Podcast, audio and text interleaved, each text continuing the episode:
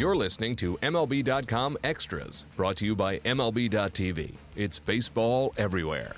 The Nationals are looking to be contenders again in the NL East as they are every year. So let's get to know some of the players who might be putting an effort toward that. I'm Alyson Footer here with Bill Ladson, covers the Nationals on a regular basis. And Bill, before we get to know some of these players, let's talk about Yoenis Cespedes. This has been an ongoing uh, thing throughout the off season. Everybody's waiting to see who signs him. Looks like the Nationals might be interested. What are you hearing? Yes, they are interested, and uh, but before they can even think about signing uh, Cespedes, they have to really think about what they have to do with Jayson Werth because Jayson Werth has two more years left on his contract, and uh, he's going to make forty-two million dollars. I don't see any other team willing to take that on unless the Nationals. Uh, you know, give them the cash for it. That's the only way I see that happening. And also, too, uh, you know, Jayson Werth is 36 years old, and uh, you know, you know, I you know, I spoke to him like uh, late last year, and he said he's far from done. He still believes he can play every day, and uh, it'll be interesting uh, what they do, especially when they get Cespedes, if they if they're able to get Cespedes, because you know, obviously he's the best candidate to play center field and they recently picked up Ben Rivera, Revere, and he's going to have to possibly move to left field. He doesn't have an, uh, an outfield arm at all, so it's going to be interesting to see how the Nationals are able to pull this off. Yeah, and so that's the thing about waiting this long um, into before spring training starts. It's not so much uh, that Cespedes isn't a valuable player, a very good player, but I mean teams have a roster set, and it's it's not like uh, oh, he's just going to be, you know, a fifth outfielder, a guy off the bench uh, mm-hmm. consider. I mean, you really have to figure out what you're going to do there. And like you said, I mean, it's almost it, that would be they would almost have to be guaranteed to be able to move someone before they would even be able to bring him on, right? They'd have to have like dual deals going on. Correct. I, I don't think uh, you know, knowing Mike Rizzo, Mike Rizzo takes his time, and I can see him wait maybe till spring training if he thought of this to try to trade J- Jayson Werth. But you, you know, um, I find it hard to believe for a guy that's going to be making forty-two million dollars the next two years. I find it hard to believe he's going to accept the bench role. And to me, you have to think about this. He's going to have to be paid, I believe, to be to get traded because he has a full no trade clause. So this is going to be yeah, interesting. Wow.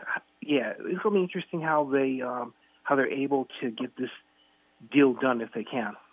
Yeah, and especially since I mean, as as sour as the uh, national season, sour of a note as the national season ended on last year, um, as you know, it was not any fun to be around that club for the end of the season. But that is the Nationals would be that would be a very tough thing for me to do if I'm Jayson Werth is to agree to leave um, because he's got a great chance to get a World Series ring there. It's not like you're, you know, going to, depending on who would want him, but um, the situation I can't imagine would be better than his situation in Washington.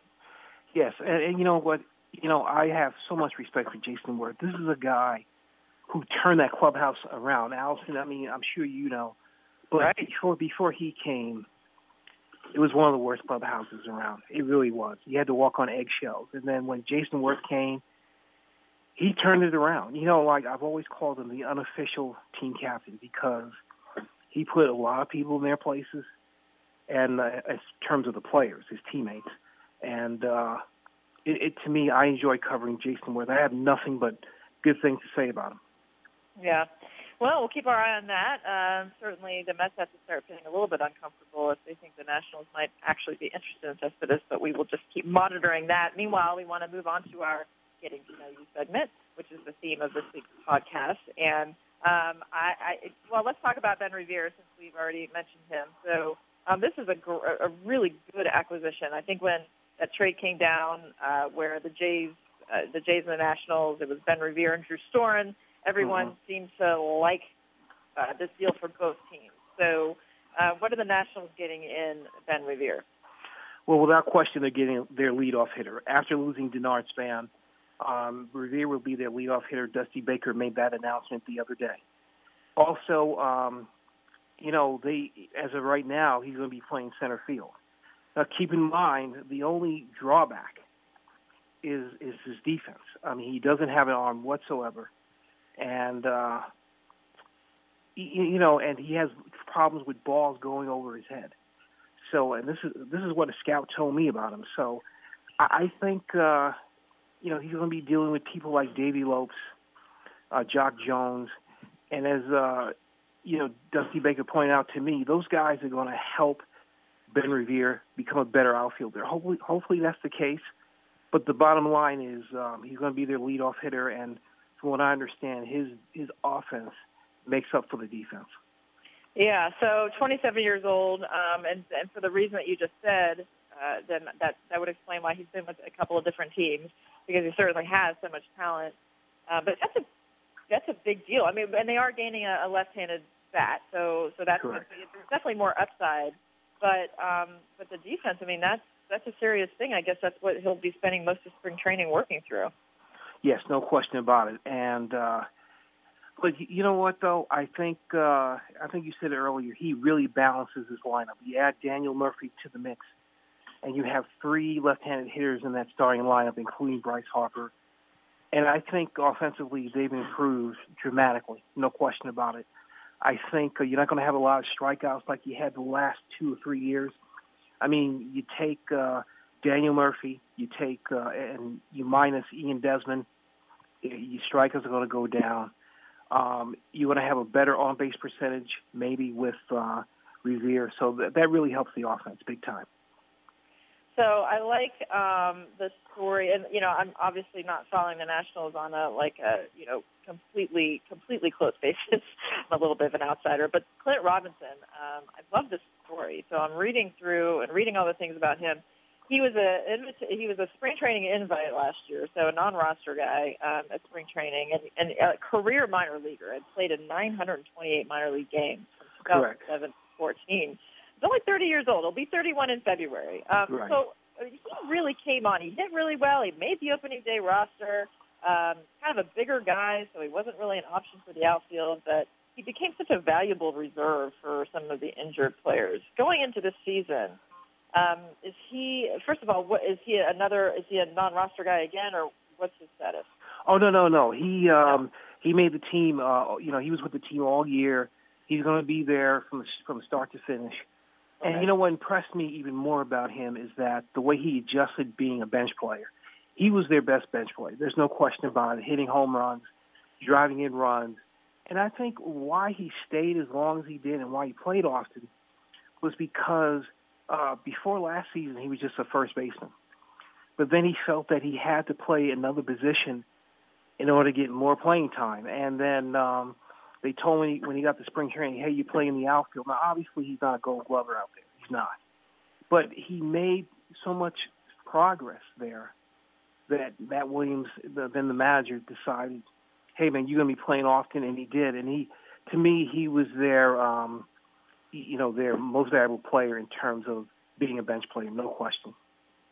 Yeah, it's it's nice when when players like that do well. You you, try not to have a rooting interest in a whole lot when you're trying to report on the team, but people like this, I mean, this is what makes the game great.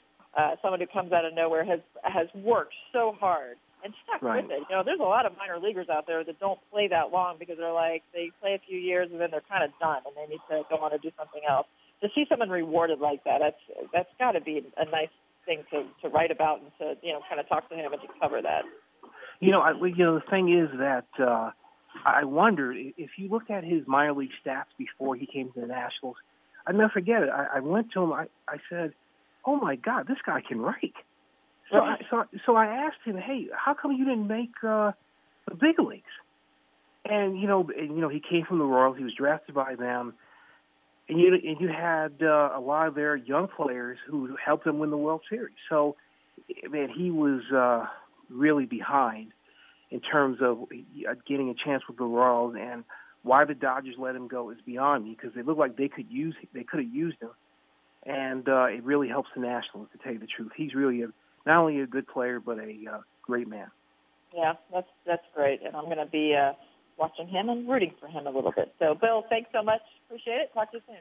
MLB.tv Premium, the number one live streaming sports service, is celebrating 13 years. Watch every out of market regular season game live or on demand in true HD. Real time highlights, live look ins, pitch tracking widget, and more. MLB.tv Premium includes a free At Bat 15 subscription. Watch live baseball on over 400 mobile and connected devices. Watch at home, in the office, or on the go every night on every device.